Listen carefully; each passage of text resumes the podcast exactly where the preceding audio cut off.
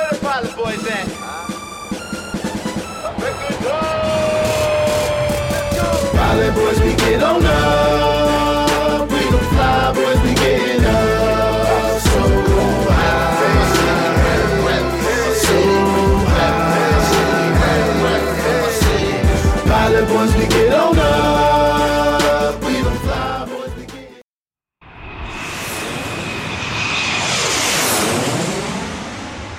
Welcome to College Football Connection, your taste of all the college football action going on this week. We love the Ohio State Buckeyes. We hate that team up north, and we've got way too much to say. We're joined by the one and only Zach Smith, also known as Menace to Sports, to give us a little behind the scenes and some expert insights on the action. Zach, fantastic to have you. It's the week. Let's get this thing going. Let's get it. Yeah. The 118th version of the game is going to happen this weekend. The hype train is rolling.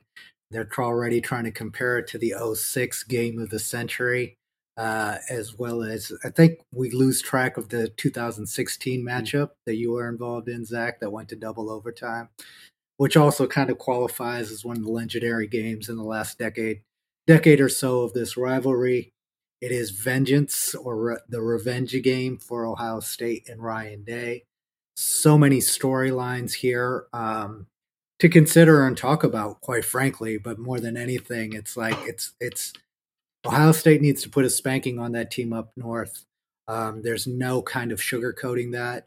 Um, but we got to win this game for for for many reasons. Um, but you know, I, I think this game we're we're getting into a game that is very compelling now because you know for the last eight years before last year it was just like we love having Harbaugh around to coach this game because it's an easy victory. he doesn't know how to coach this game. It was almost like they had John Cooper in there uh, up in Michigan, but I have to be honest. The last two years, the turn that that program has made, and also philosophically, what J- what Harbaugh is doing um, to just go to ground and pound style um, is working. It's working for Michigan. They're dominating the teams that they play. They're relying. It almost feels like an old Tressel team, right? They're they're top the top in the country on on in, in scoring defense as well as yards per game. They rely on a ground and pound game. We've got to figure out a way to beat them. You know, so it, it's definitely good to have this game back. Oh, it's great. It's great for college football. It's great for the rivalry. I mean, I said it last year when I thought that it was, you know, Ohio State fans were a little too high on on how good Ohio State was and how good Michigan was. They they kind of understated that. And even then I was like, you know, as much as I didn't want it to happen, I was like, man, a, a win for Michigan here would just reinvigorate the rivalry because it, it happened in the 90s on the other side and it wasn't fun. It was like Michigan just won regularly. I mean, I think Cooper was two and nine or something like that against Michigan. It's like that's not a rivalry.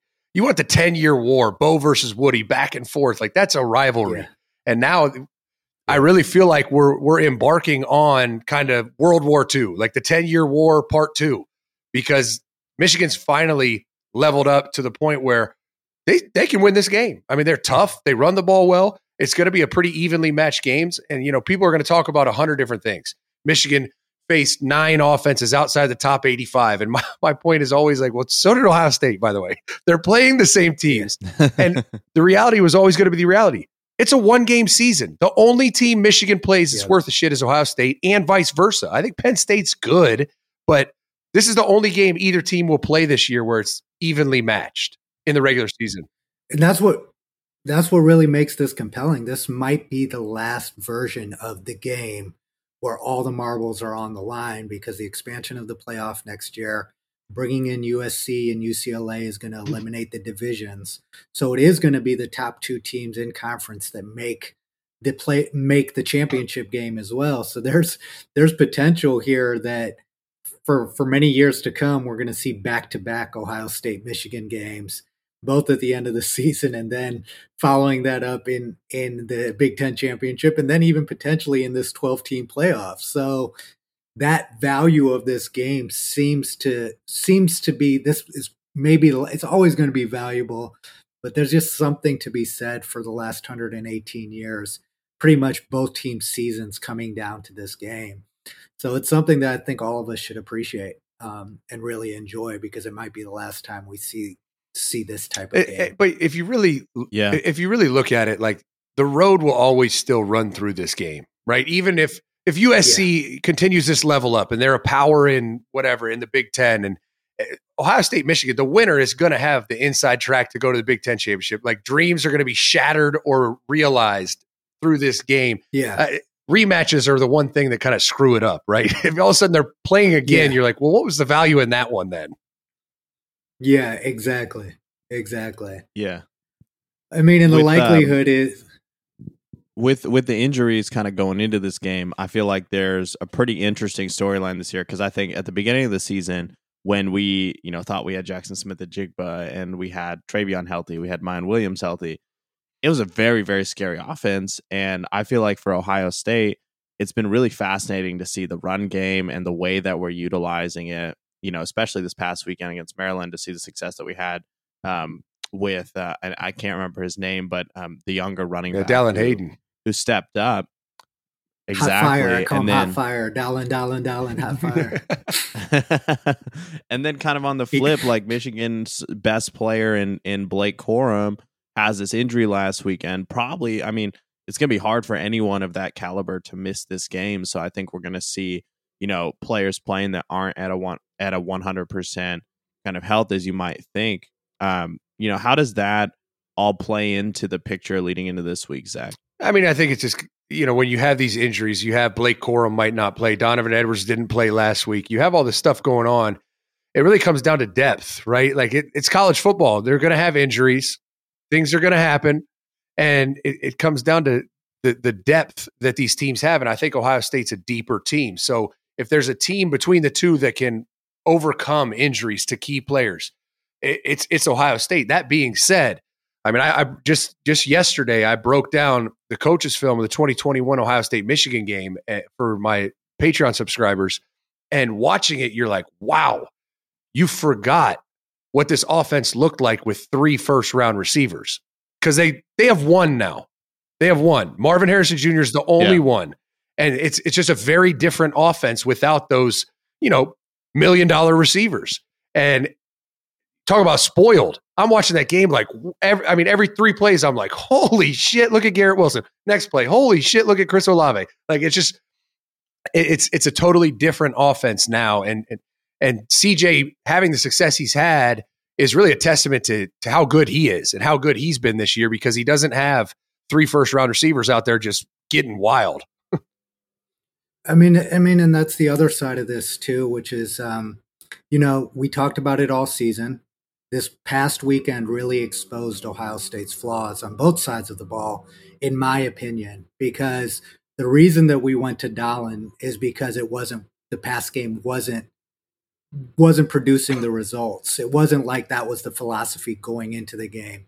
To to Ryan Day and the offensive coaching staff's credit, they did make the adjustment.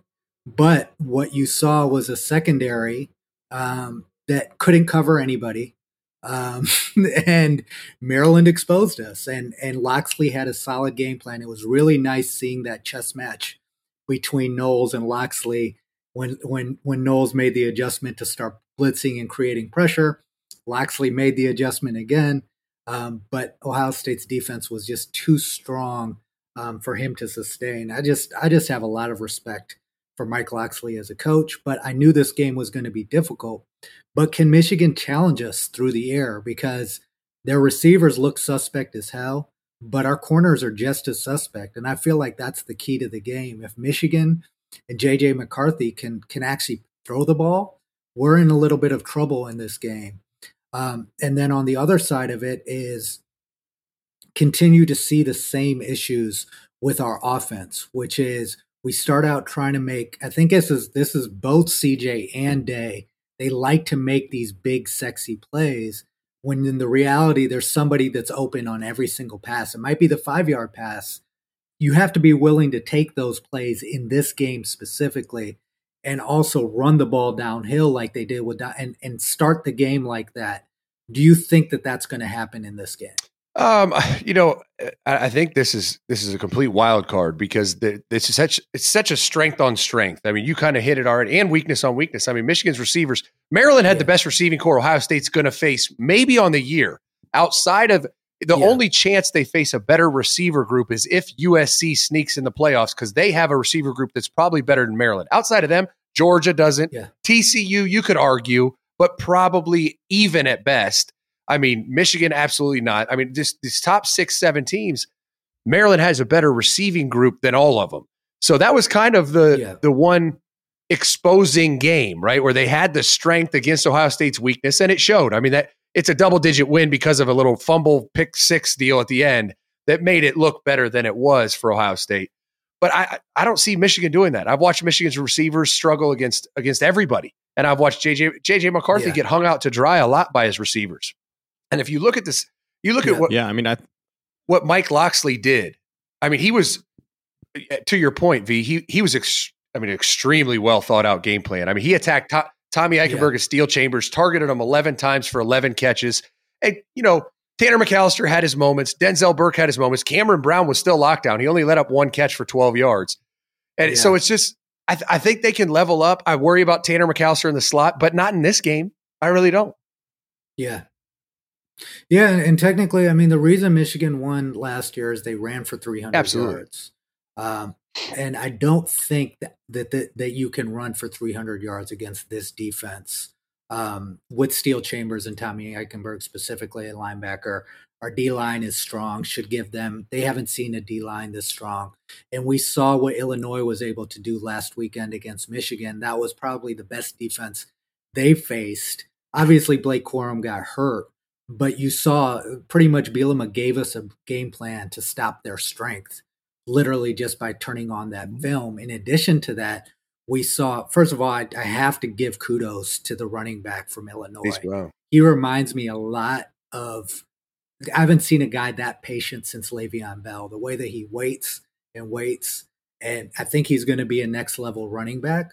But I think we have that in this freshman. The way that he runs is very different than the way that TreVeyon. TreVeyon is a home run hitter. But what I really liked about Dallan is that he takes what the defense gives him.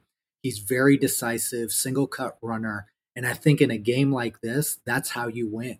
Um, and it might be a blessing in disguise that we have an ailing, ailing uh, TreVeyon and ailing Miyan, because in terms of style, style, I think the offensive coordinator, offensive coaching staff is going to be forced to design runs that take advantage of this kid's strengths, which are the strengths that we need to be able to beat this defense.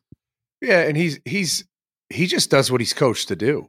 I mean, that's the that's the difference. Yeah. Trey Trey abandons tracks. He tries to bounce bounce run plays, and that's not what Tony's teaching him to do.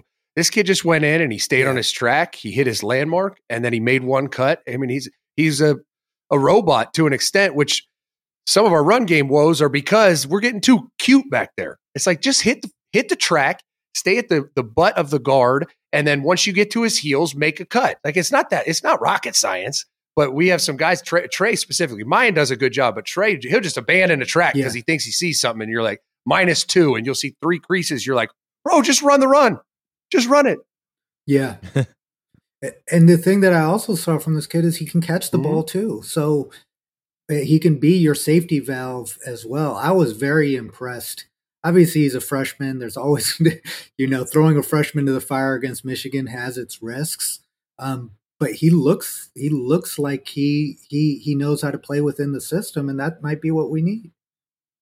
I also got to shout out the uh, D line and linebackers in this Maryland game. I felt like we saw a degree of toughness that I think our defenses lacked. I think you know the Jim Knowles effect is in in full swing here, but it's a very good sign uh, um, to see. You know, uh, Eichenberg, obviously, you know uh, the uh, incredible work on special teams that we saw this past weekend as well with the punt block, with the return that went for 50 yards by Xavier Johnson. Like a lot of really, really good things on the fundamental side of the ball that, yeah, I think uh, they speak to a tough culture that, you know, we didn't have last year. It, it feels like a totally different team. So no from that lens, it's like even with the style players out, it doesn't necessarily concern me as much for this game specifically because I don't think the style players get you a win on Michigan. I think the toughness gets you a win on Michigan.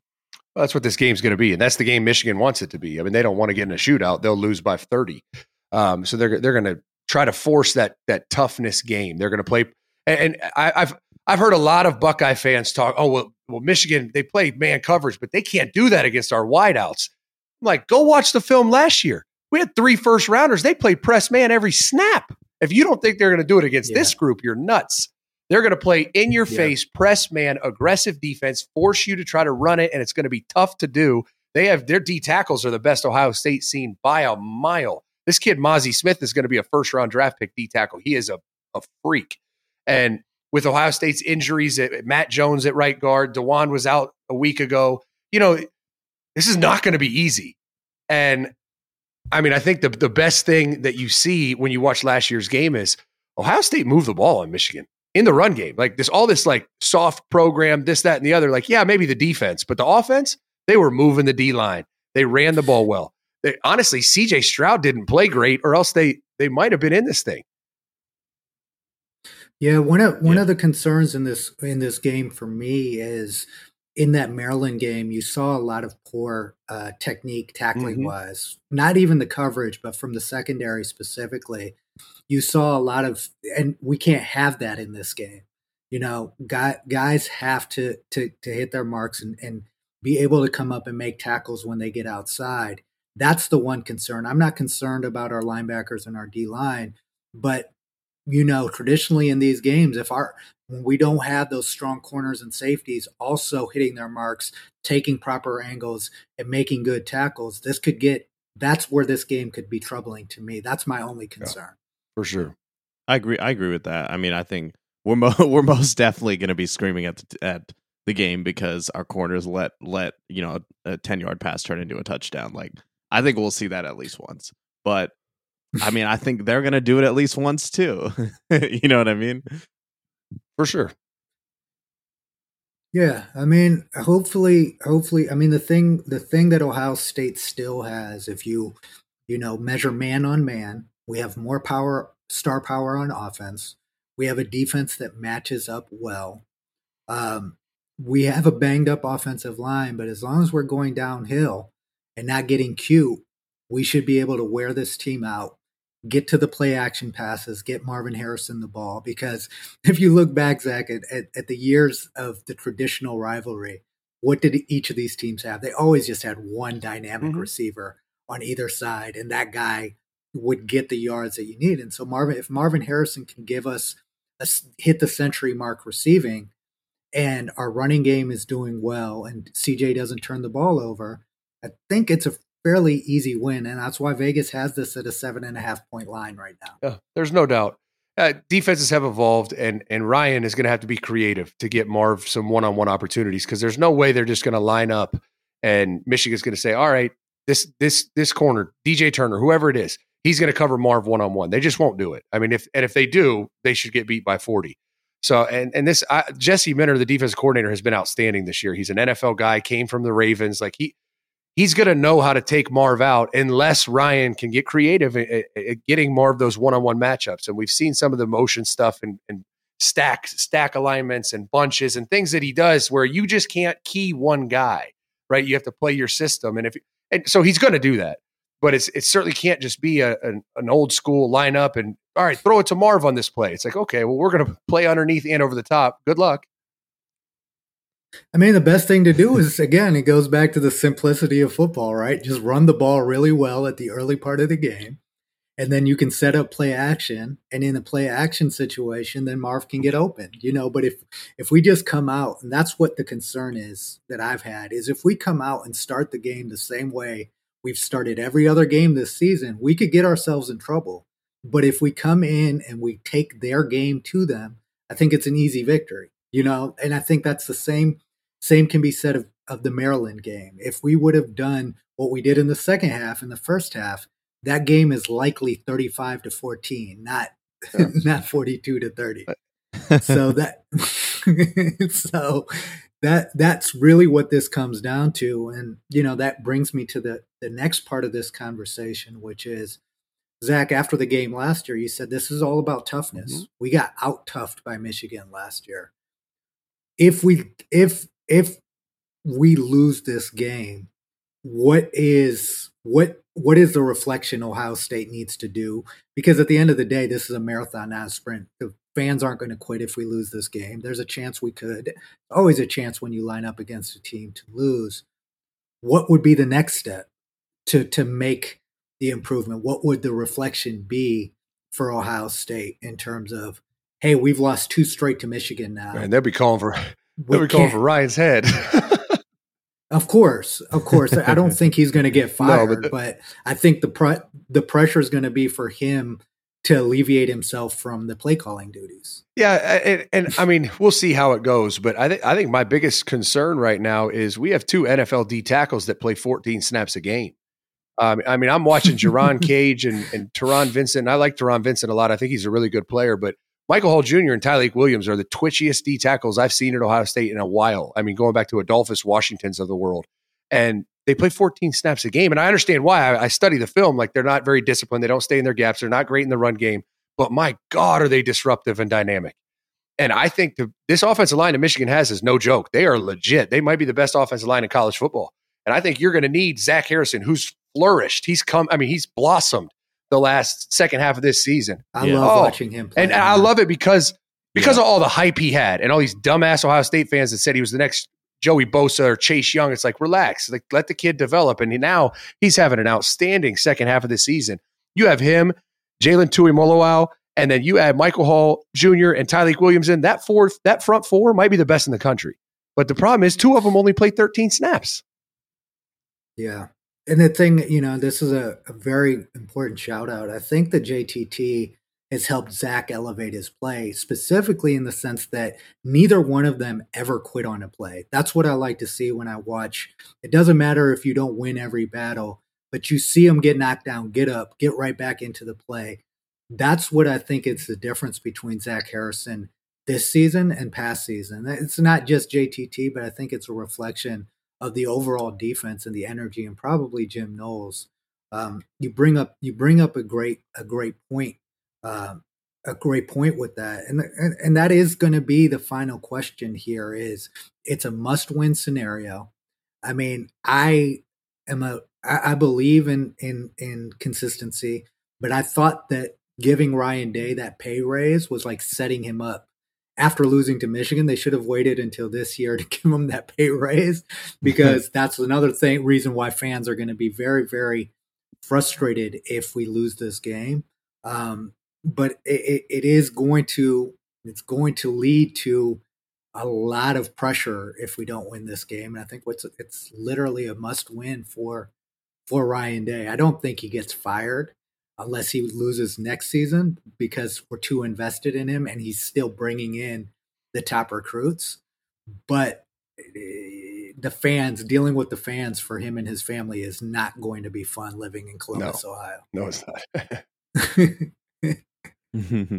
you know, I I also um I also feel like as we're going into the week, it's like the energy around the fans this year feels feels different than last year to me. I felt like last year we had such a good team. It almost felt like even the fan base was a little bit cocky going into that game and I think it's good in a rivalry when you do have that kind of like mutual mutual respect beyond like the negative feelings you have toward each other and i i like really really appreciate the fact that this team has you know genuinely made us sweat like all season every week we've talked about damn michigan's good like it's gonna be a tough game for them and you know like how many weeks is it now 12 weeks 11 weeks of build up like that's pretty sick man like there's not a lot of things in this world that you get that kind of build up and the experience like regardless of how the game goes, it's going to live up to the hype, at least for one fan base.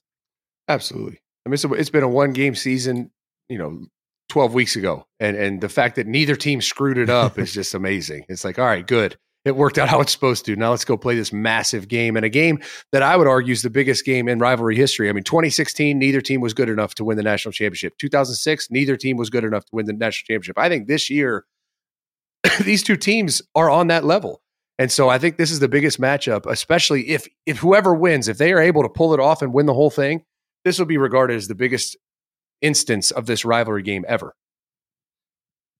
Well, Yes. we, we we have to a question I want to ask you, Zach, and I think it's important for fans and analysts to understand is what exactly has Harbaugh done to turn the table on on on his coaching career at Michigan? Because I watched that game against Illinois last weekend, and he had he made all the right decisions in in critical situations, and coaching really helped them get over the line there in that game, specifically the decision making of the head coach.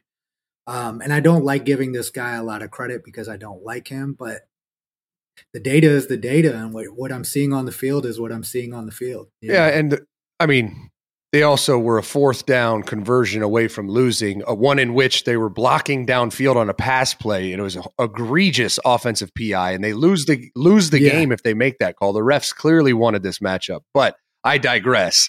Um, he definitely it's a different it's a different the field goal decision was Oh, yeah. huge. huge. Oregon's coach would have won. There's no doubt. but I mean, it's it's just a different a different culture than than he he had before, and it comes from offensive line play and defense.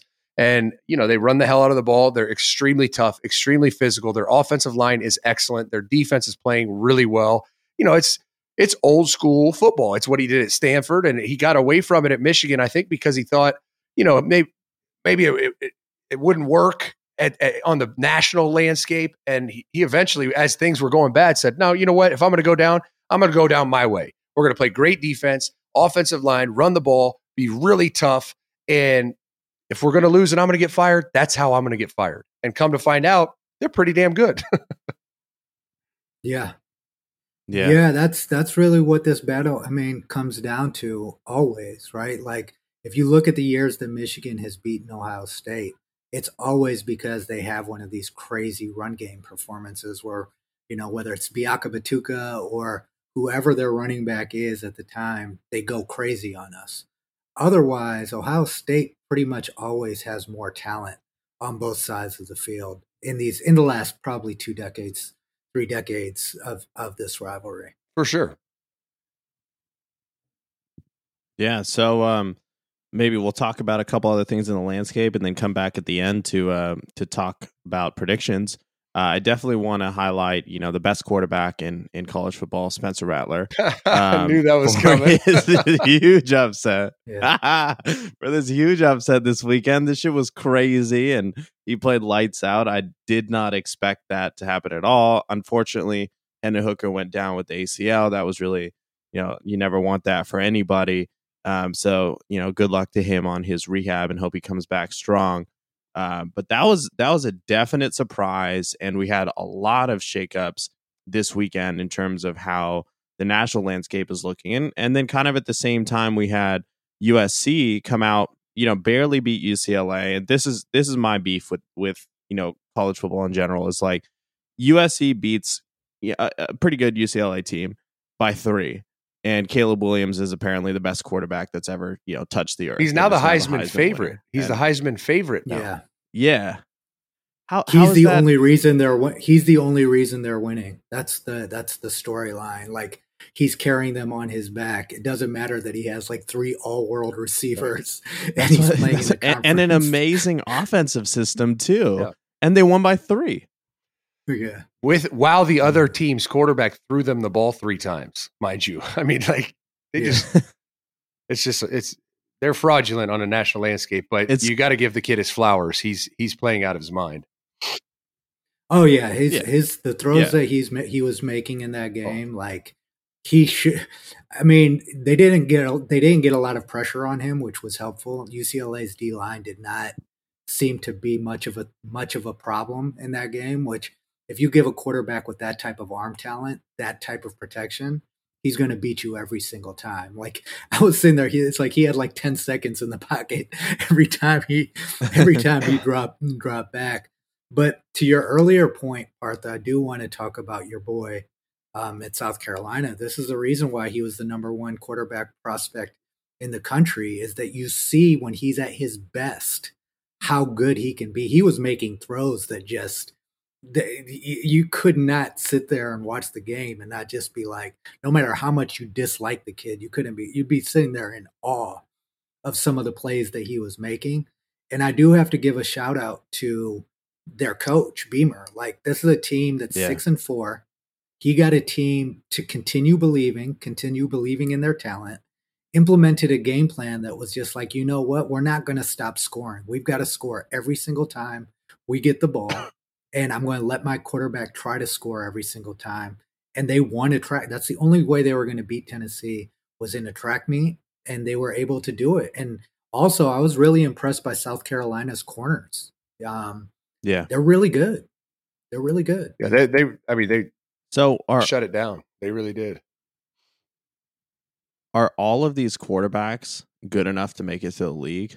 No, Like Rattler, Williams, No. Stroud? No. Think Caleb. Like what? Caleb, What? Where's the Where's the line of demarcation? I mean, I've seen two NFL quarterbacks that are draft eligible this year. That's CJ and Bryce Young. Um, you can make a case for a guy like a Mhm. Sam Hartman. I mean, there's there's Will Levis. Like they'll make rosters, but there's two NFL quarterbacks that are draft eligible. Outside of them, then that sophomore class, I think you have a couple. You have Drake Maye has been outstanding. Quinn Ewers has the arm talent, and he'll definitely get a shot. And he might, you know, I would imagine he'll have pretty pretty significant jump next going into next year. And Caleb Williams is the other one, who I think has NFL potential, but. Hendon Hooker, Yeah. I don't think is an NFL quarterback. Spencer Rattler certainly is not. I mean, you know, Anthony Richardson, which is touted as a first rounder, is that's a joke. Um, I just JJ McCarthy's the one that he doesn't look like it now, but he's he's a young kid. Next year, who knows? Mhm. Yeah, it's it's really really hard to translate from NFL from college to NFL. The truth is, if you're at an elite program, most of your games you're playing against against uh, pretty significantly uh, different talent. When you get to the NFL, you're playing against the best players that were in every college program, and it's a tough adjustment. Your your time to make decisions much quicker. The time that you have to go through progressions is is much faster.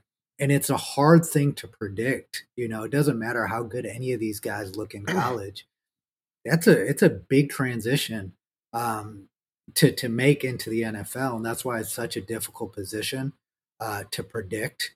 Um to be honest I do like Will Levis as as from this perspective I like this the fact that the dude has a trash offensive line like they're not doing him any favors in the SEC. Um, but he's he when he's given time, he he he looks like a very very good next level type of quarterback. The way he approaches the game, I don't know if he'll pan out. And the other guy that I just I just want I hope you get a chance to look at the film before the draft is this kid Michael Penix. I really Yeah. like I really like how he plays the the position, and I think you know he's a little undersized, um, but kid can make every throw, makes dynamic decisions. Um, I like him. Yeah, uh, there, you know how it is. There's there's always going to be a couple great college quarterbacks that don't translate, and Will Levis is like Josh Rosen 2.0. It's like, yeah, he's he's tall, Yeah. big white guy, has a big arm. Okay, I watch his film. I'm like, he's not very accurate. He doesn't make timely decisions. Like, I, I just don't see it. And Michael Penix, I have I've watched a little bit of Washington this year, not a lot. I watched him a ton at Indiana. He has all the talent in the world. He arm talent. He's athletic. He can run. And that's where you get into a tight spot. You're like, is Lamar Jackson a good enough quarterback? Well, I don't know. Are they going to d- develop a system around him like Baltimore did? Because if they didn't, he would have been a failure. But they develop a system, and he's like the best, Yeah. one of the best players in the NFL. And so that's where a lot of times you get you get lost in like, wh- what's the fit? Where do they go? Like Michael Thomas goes to New Orleans with Drew Brees, just flourishes. Corey Coleman gets drafted before him, goes to the Browns. Well, I don't even know where he is. I think he works at a 7-Eleven somewhere. Like it's it's it's just it's so situation dependent that you look at like Parris Campbell and the Colts or Justin Fields and the Bears, the greatest example, right? He has been an absolute bust until finally they're like, let's try to feature this kid's skill set. What do you think? All of a sudden he's lighting the world on fire. Sa- save my fantasy team this year. Yeah, there you go. but that's that's the I mean, I don't think Spencer Rattler has the mental makeup to make it at the next level. He definitely has the talent. But the one that I'm curious about, very, very sad to hear about the injury to Hendon Hooker. It seems like everything that I'm hearing about the kid, great kid, great talent Yeah. in a lot of ways. Like he didn't have the same hype, but he reminds me a lot of what I saw from Deshaun Watson in college. Just a really, really, really good quarterback um, that elevates your team. But what happens now that he's torn his ACL? He's not going to get the opportunity to play in the college football playoff. We don't. We only have like ten games of real data on him as a quarterback. Does he come back next year? Does he go to the draft? If so, what do you think of his prospects? Yeah, I mean, he's going to be a wild card. Um, you know, he he would have been a guy that would have benefited a ton from. You know, they wouldn't have made the playoffs. They would have probably got a nice, you know, nice matchup in a bowl game, the chance to go out and throw 400 yards. You know, have a chance to go to the Senior Bowl and really elevate his draft stock. He he lost out on all that now, and so it's it's it's uh it's unfortunate. I think he's talented. I think he's got a chance. Uh, but but he needed all that stuff. I mean, he he he had a fantastic year. I think the biggest knock on him will be his performance in that Georgia game, just because he missed some big throws in a big game, and that's what the NFL is every Sunday. It's like every Sunday is the Georgia game, and you got to show you can do that consistently, time after time, and that's where I think C.J. Stroud has an opportunity this weekend. Well, I mean, you look at C.J. Stroud; he hasn't Yeah. really played well against good teams. He's played okay, but number one, Yeah. number one overall pick, no, not yet. But if he goes out and just has a career day against Michigan, I think now you have you have a real a real point to be, be made that CJ Stroud's the number one overall pick. yeah, Yeah. yeah, yeah. And your favorite team, Partha, in the in the playoff race, TCU, skated by again against the dynamic powerhouse known as uh, known as Baylor. Um, my takeaways from this game again. I, I look at Dave Miranda in much the same way that I look at uh, Mike Locksley, in the sense that, from a coaching standpoint, um, these guys are Yeah, brilliant. Um, but my que- my question to you, um, Zach, is: Are either one of these guys going to get the opportunity to take on a big time program? I mean, I think Miranda is in a much better situation at Baylor, just because I think you can you can get the talent into Baylor um, to be a real competitive team. But are these are either one of these guys going to get the jobs that really showcase their level of talent, or and if not, why do you think that they won't? You know, it just it's just going to come down to how how much they can level up. I think Dave Aranda has the best shot because the Big 12 is about to be decimated. They're about to lose Texas and Oklahoma. They could they could literally just run the roost and, and be the king of the hill in the, the Big 12, and then you know he could start achieving some some high levels. Not that he hasn't already. I mean, they, he's already already done a great job there. And Locksley's going to be the tough one. I mean, I think he's he's slowly. I actually talked to him after the Ohio State game. And he's like, we our kids just don't know how to win that one yet. Like you're you're in a game with a yeah, insanely talented team. It's close at the end. You gotta ha- you just gotta have that that finish, and they just haven't got there yet because he took over a program that never even they didn't even know what a finish looked like. They didn't even they didn't have a chance. it's like you run a race and pull your hamstring the first turn. You're like, I've never been to the finish line. I don't even know what that line looks like. And so now he's Yeah. getting them there, and it's just going to be really tough. I mean, he's in a, a division with Ohio State, Michigan, Penn State, and I know that's all going away uh, once they add USC, UCLA, but it's not going to get any easier. I think Locksley's such a dynamic recruiter and such a schematic, brilliant coach that it's just going to be a process. I mean, I think he's got a chance, but it's it's an uphill battle, and so it's a matter of a, if a school really sees what he's done and says, you know what, this guy's legit. We're going to take a flyer on him, and I think honestly, if he can keep leveling up, he's one of the candidates to replace Nick Saban. He did a great job as a coordinator there. He's got Alabama ties. He, you, who knows? That Alabama job's kind of the wild card because they could they'll be able to pick anybody. yeah, Yeah. but the, that that's my concern with both of these guys, right? If they're not necessarily winning um, at the programs that they're at, because we're seeing the coach the level of coaching talent, but they they have a handicap against every big time program. Does that show through in college? Like, do you still will you take the guy, you know, who's at a program that has six losses or seven losses, and be able to see, okay, well, this guy's a really good recruiter. He's a great play caller. He develops good game plans. Um, does that is that is that going to happen, or do they both need to really have those like signature seasons where they have ten wins? Yeah, they're going to have to have. I mean, they're going to have to be a mainstay at nine and three as, as a as a basement, right? And then you have you, they're going to have to have those years where all of a sudden Maryland makes the Big Ten championship game or Baylor wins the Big Twelve, which they did. last year, so it's not like that's as far of a reach. But it's it, that's what Mike's going to have to do. He's going to have to get to nine and three consistently, right? And if the worst day, the worst year they could have is lose to Ohio State, Michigan, and Penn State, but they're they're they're the next class of the Big Ten, and then you know catch fire one year and beat two out of the three and go eleven and one, and uh, you know that's Yeah. that's going to be the level up, and he's he's getting there. I mean, with the team I watched, that's a talented football team at Maryland. I mean, I remember I was at Yeah. Temple, we beat Maryland by fourteen. They were terrible. Yeah. But it's one of those stories that like you know this from recruiting. It's like, why isn't Maryland good? They have they have the money, they have the the location. It's a cool place to go play. I mean the stadium Oh. could be better, obviously. but The away locker Um, room's the worst away locker room in college football. It's awful. yeah. Wow. Yeah. that- and I mean, but Under Armour and, and Plank is going to put any amount of money they need into that Yep. program. They should be able to develop into at least an Oregon level. It just hasn't happened. But it seems like he's the coach that might be able to. Yeah, get he is because he's a really good recruiter. I mean, he he beat me head to head on Stefon Diggs at Maryland. Like, what are we talking about? Who can do that? Wow. Yeah. Eh, I'm not. I'm not saying it was above the table, but let's just he he gets it done. Yeah, and he So, almost he um, almost went on he almost went on He, Haskins. no, too. he he would have, but he got fired. He was the he was the coordinator with Yeah. DJ Durkin, and he and Haskins was not coming to Ohio State. No chance. He he was going with Locksley to Maryland, and then DJ didn't retain Locksley, and that's the only reason Haskins ended up a Buckeye. Yeah. Wow. That's crazy. That's a crazy story, honestly. Yeah, wild. I mean, that that's how good he is at recruiting, though. Like Dwayne Haskins, we've all seen the videos. He grew up like dreaming. His biggest dream was to be the starting quarterback at Ohio State, and Locksley overcame that and got him to commit, and it was a done deal. And th- you know, thank God for Buckeyes that uh, that DJ didn't retain him. honestly.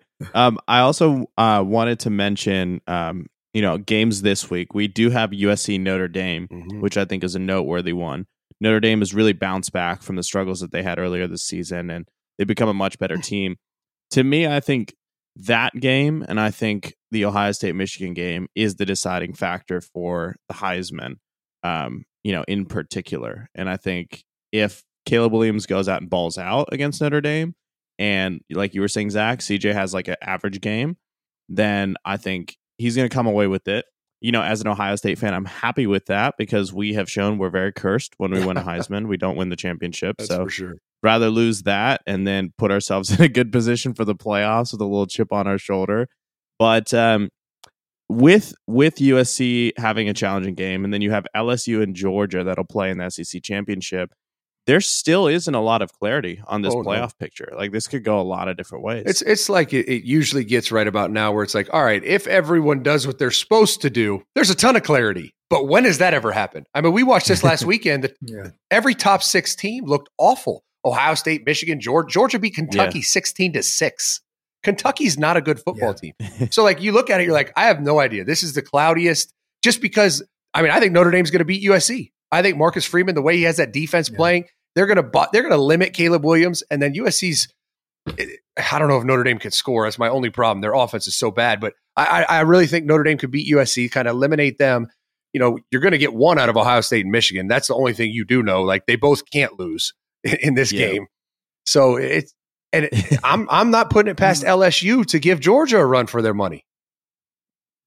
Yeah. Yeah. I mean, it's there's there's so much uncertainty, and then you you know Kansas State could beat TCU. Kansas Oh. State is mm, playing Kansas really State's- really good football. Yeah, they're the dark Kansas State horse could be- of of It's like that T- entire conference. TCU is is waiting to be beaten. You know, they've they're they're, they're barely getting out of They- every game. You know, but they are winning, and you have to give them credit for winning. But like you said, I think to your point about the Heisman part, though, is if Caleb Williams plays like he did last week against UCLA against Notre Dame, far as I'm concerned, he's earned the Heisman. As far as that s- stupid individual award goes, um, and they make the playoff, he he um, he's earned it. But I don't think that's going to happen. To Zach's point, like I, I keep going back to how hyped up Sam Darnold was, and then he had to go up against our defense uh, in the Cotton Bowl, and the dude looked like an amateur and was made to look like an amateur. And Notre Dame's defense might do that to Caleb Williams. The one thing, and you're seeing this with all of all of the quarterbacks, you know, Baker Mayfield, Kyler Murray, that come out of that system, they can't handle pressure. And if Notre Dame's able to create pressure, I don't I think Caleb Williams will have a bad game. Yeah, I agree. They they just mm-hmm. need to bottle him up. I mean, you watch that UCLA game, he was I want to say like 83% when he was under pressure because he's just such a good athlete. And if you let him get out on the edge and make plays happen with his arm and his feet, it's it's just it's not going to go well for you. Yeah. Yep. He's he's incredibly dynamic. So, you know, credit to him for, you know, what he's able to do. But yeah, I agree with you guys. I think USC like it's I mean, obviously way better than it was last year. Um, you know, they've taken a bunch of star players from a bunch of other teams, so that makes sense. Kind of like a little all-star team going on there.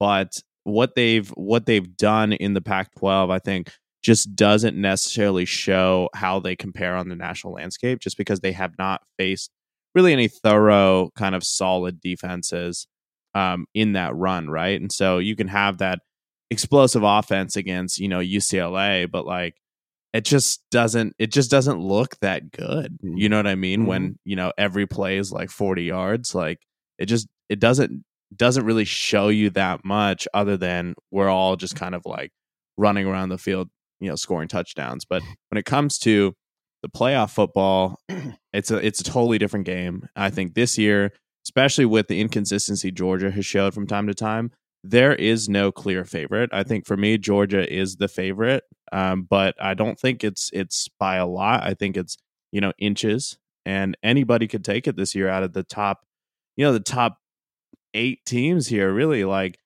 any of those teams, I could see winning.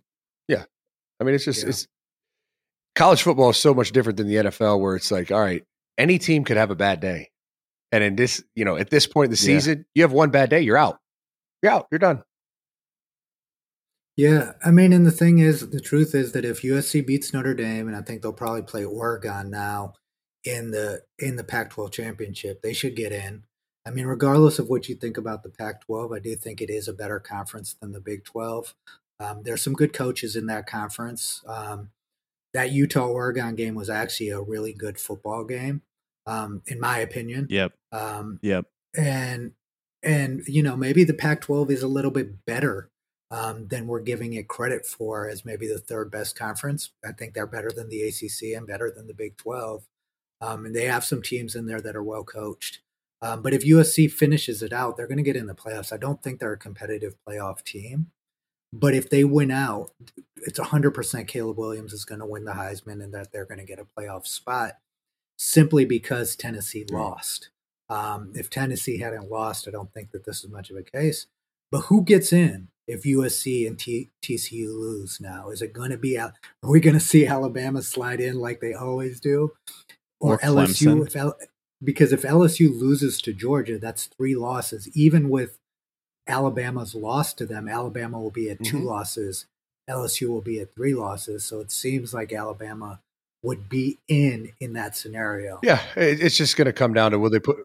Or yeah, I, I, think or or Clemson or Clemson. V. Yeah, I think they're they're next up there. Yeah, with with one loss in Clemson's name recognition, they definitely it's going to be tough. Uh, two loss teams never made it, and so I think for a two loss yeah. team to make it, I think it's got to be LSU beating Georgia, and now they beat Alabama, beat Georgia, won the SEC. Yeah. Like now I can see it, but like Bama didn't even win the West, two losses. It's going to be tough to not put Clemson in over them. And the reality is, you look at it as much as you look at USC. They say, all right, they have if they win out, they have, are a one loss team. Their only loss was at Utah by one point. I still think a close game loser, Ohio State, Michigan, gets in over them. I really do. And yeah, but that's that's who you're going to look at. I mean, if you have, let's say USC loses, TCU loses, and you're like trying to find another team. Well, Ohio State and Michigan both will get in. Georgia will get in. And then you're saying, all right, now who is it? Clemson? Is it? I don't know. That's what I. That's what I'm saying is that Clemson. I feel like the committee knows that they're oh, not they very do. good, right? And so you look at what happened in the SEC this year. It's like cannibalization. You know, eh, you have a, even South Carolina at seven and four now. You look at them, you say they're a pretty good football team. Ole Miss got knocked out, but you look at it. Are you going to put in a suspect looking Clemson over, you know, an Alabama team who you know is going to compete. I, that's that's the thing. They've never put a two loss team in, but I feel like the nation knows that Clemson is fraudulent, mm-hmm. and so that's the challenge, mm-hmm. right? There's no doubt, but uh, they've done it before. I, yeah, I mean, I could yeah. I could honestly see a situation in which, like Zach said, you know, Ohio State Michigan ends up close, both teams make it in, and then you know if USC finishes out, it's a USC TCU conversation. It, let's say they both drop and LSU beats Georgia, then Georgia and LSU probably still stay in the top four with just the order switched around. So the winner of Ohio State Michigan goes to number one. Like you know, I don't I don't necessarily yeah. see a situation for Alabama to work their way in at this stage. And I think, you know, uh, especially with the injuries that they've had, like I just think it's it's just one of those years for Alabama to to chill. yeah, we'll we'll see we'll see how it how it all plays out. Um, but I mean, if LSU beats Georgia, I think both LSU and Georgia, if they get in a close game, they get in. But the what I'm hearing is that the most likely path for both Ohio State and Michigan to get in is if Michigan wins this game. Because if Michigan loses the game, you look at their schedule compared to USC's schedule overall for the season, one loss USC versus one loss Michigan, it's more likely that that happens versus a one loss Ohio State. That's kind of really what I'm, you know, that's kind of the pulse of this thing. But we obviously don't want Michigan winning this game. They're not going to win this game. So they're going to have to figure so out I a think, way to get in with one loss. Yeah, that decides it. I mean, they need USC to lose. USC or TCU yeah. to lose. I think they they have yeah. a shot for sure. And if they but if they both gonna, lose, they're in. Yeah, yeah, yeah. Wild. So uh, let's let's bring it back around to um to the game. Let's uh let's do some predictions here. Um, how do you guys see it going this weekend? Well, I, I think it's it's really going to come down to can Ohio State score 35 points because that's kind of the the mm-hmm. line I put in my head where I said, all right, if they score 28 points, they're in a they're in a, a dogfight. They're in a world of problems. I don't think Michigan can score 35 points on this defense. I don't think there's a chance in hell. So I'm looking at the throw game. I'm looking at these receivers. I'm, you know, they're they're going to try to run the ball. I'm telling you, these D tackles are no joke. I don't think it's going to be uh, they're going to be able to run the ball like efficiently between the tackles. So I think it's going to take creativity. CJ is going to have to have a game of his life. These receivers, other than Marv, are going to have to really grow up and kind of elevate in this rivalry, like we've seen a hundred times, right? Chris Olave is a freshman. We saw it. He was kind of just there on the team. And then in the Michigan game, you're like, whoa, like block punt, two touchdowns. Whoa. Like he just elevated, came out of nowhere. I think that has to happen for them to win this game because Michigan, they run the ball really well. And people are like, oh, we'll stop the run. We'll, we'll just load the box. It's like, what do you think everyone else has been doing? All Michigan does is run the ball, and everyone's been loading the box.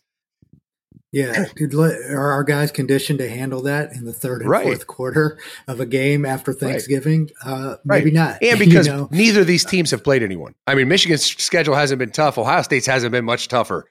So it's it's yeah. it's it's really going to come yeah. down to who wants it more, like it should, like it has. You know, outside of the Urban Meyer run. It always is just who wants it more. Well, I look at the backdrop of this game, and I just think when you look at all the factors that are going into this, you know, the old metaphor, the old saying, you know, um, hard work beats talent when talent doesn't work hard. Ohio State is the most more talented team. And that loss, you better believe for every player in that locker room within the Ohio State fraternity, they've been getting hell from all the past players about losing that game to Michigan. It is personal, and Ohio State is the more talented team. So they're going to work hard. And when talent works hard, they're going to beat hard mm-hmm. work. It's just that's what it really comes down to for me. And I think that it is, and our defense is going to step up to the plate. I, I see this being like a, a, a, a two touchdown game. I see it being 35 21. Um, I really do think that Ohio State, including Ryan Day, with the commentary Harbaugh made last season about the third base thing, this has to be personal for Ohio State. It's an inexcusable loss for Ohio State um, from every level, from a player level, coaching level. this this game should be an Ohio State win. And if it isn't, then there's a lot of reflection and, and, and a lot of mirror looking that we're going to have to do.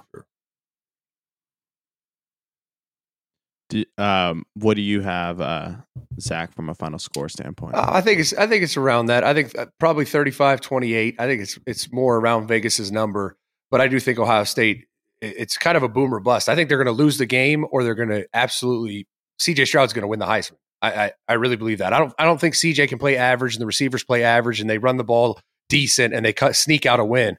I think Michigan wins the game on the road or CJ has a career day and and that's how I see it happening. I see CJ throwing Yeah. for 400 yards and and then winning 35-28 and he cements himself as a Heisman winner. Yeah. yeah. Michigan hasn't seen a, a tough passing offense all year either, so it's going to be a first time for them. Yeah, there's no doubt. I mean, they, So- like Ohio State, Yeah. the best passing offense they faced was Maryland. And side note, they did a much better job shutting down Maryland's throw game than Ohio State did. Yeah, hundred percent, hundred percent.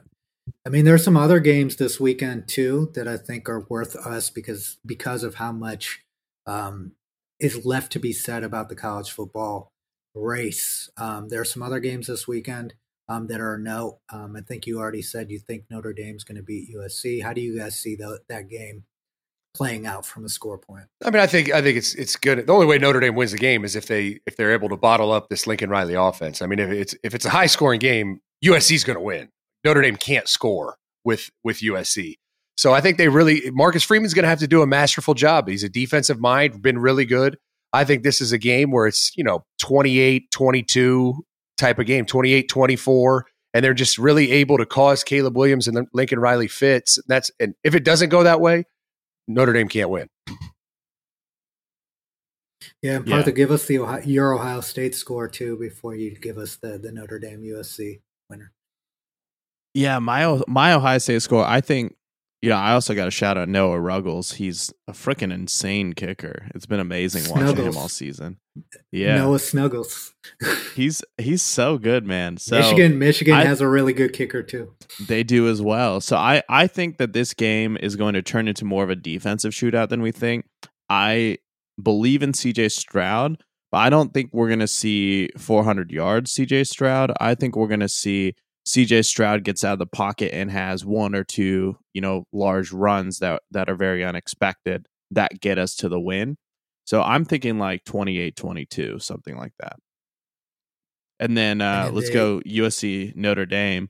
Um, I also think USC probably can pull this one out, but I do think Notre Dame's defense will make an impact. I agree with Zach that we just haven't seen Notre Dame score the ball well this year.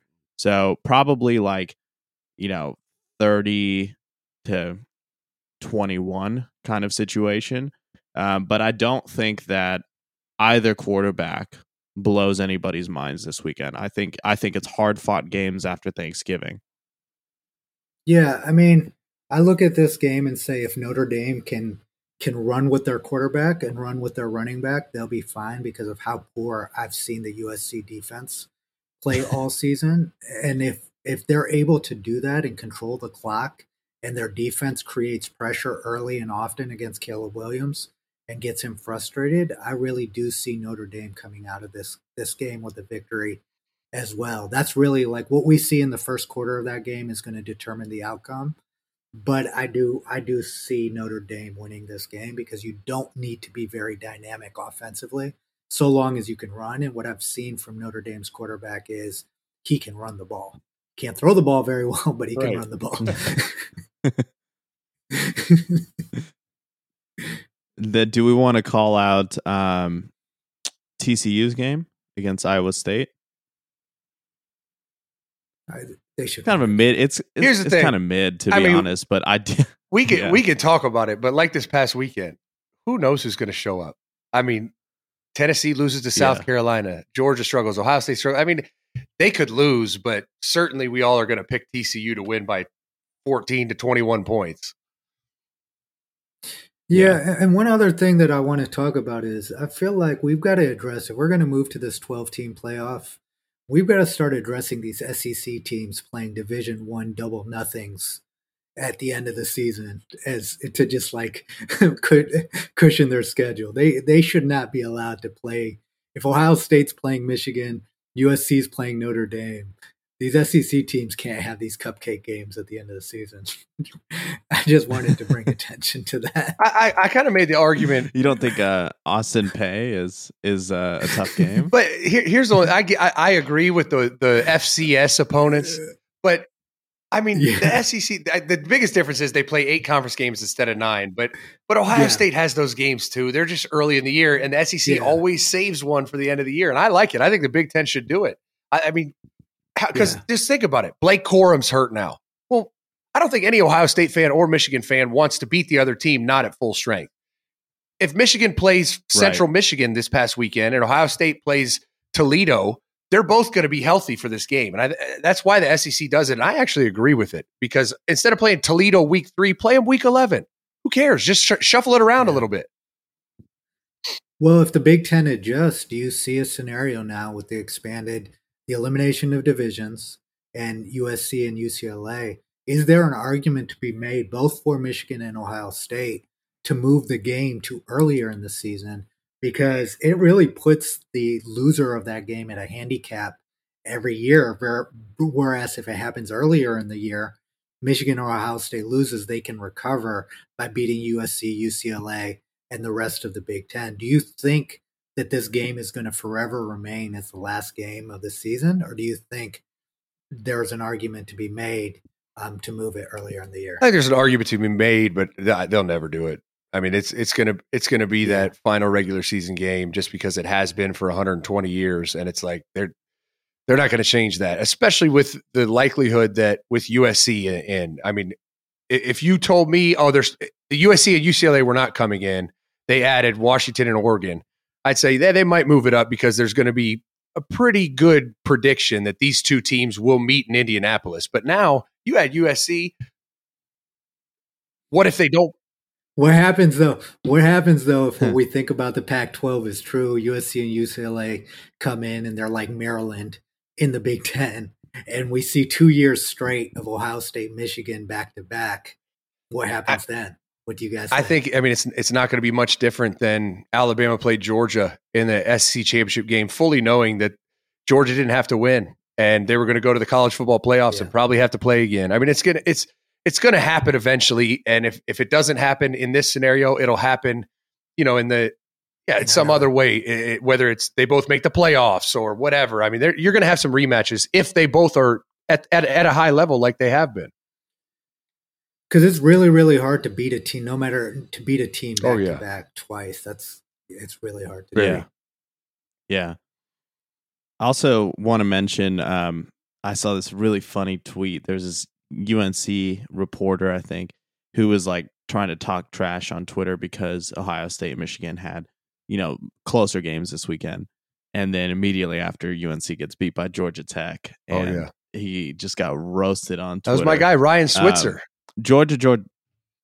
Oh, that's your guy? Uh, not my guy. He he was yeah, a I saw him. He was a little slot receiver from West Virginia. He came on like an unofficial visit, and I'm and like they wanted me to recruit him, and I'm looking at him like, you got to be kidding me! Like this little tiny white kid from West Virginia, like nah. And then he went to North Carolina and Uh-huh. just tore it up, and I'm like, well, And he made yeah, it to the did. NFL. And I'm like, I must be racist because I was like, absolutely not. yeah, so they uh they dropped that game against Georgia Tech. Georgia Georgia Tech this weekend, rivalry obviously. An easy one for Georgia to overlook and not pay attention to, especially given Georgia Tech's very So are you calling it? this season having farther Are you calling it? Are you? Yeah. I'm calling an upset. Upset of the I'm- year. The heat. I'm is on. calling the upset. I'm calling the upset there. Georgia Tech beats Georgia. and I think I think this game is just like this last week. It's messy as hell. I think it's like 24-21. It's it's so interesting. The reason that Georgia's susceptible in this game is your other homeboy, uh, the quarterback over there in Georgia. It seems like he only plays well when he's expected to not play well. But when it's a game, when it's a game, they're supposed to just blow the brakes off of somebody. It's like he plays down to the competition, makes boneheaded decisions, dumb plays. Like it's it's it's really interesting to watch the Jekyll and Hyde situation with Spencer Bennett. or Stetson Bennett. Yeah. Yeah, Spencer. Bat, you know, I'm I'm combining the Same two. guy. Same guy. one is way more talented. The other one is way more put together mentally. Which one do you want? Yeah. Oh, so. I mean, we got we got an exciting weekend ahead of us. Are you Anything you guys want to call are out? You, are you Yeah. seconding the the upset? Absolutely Sam? not. Georgia's going to win by 40.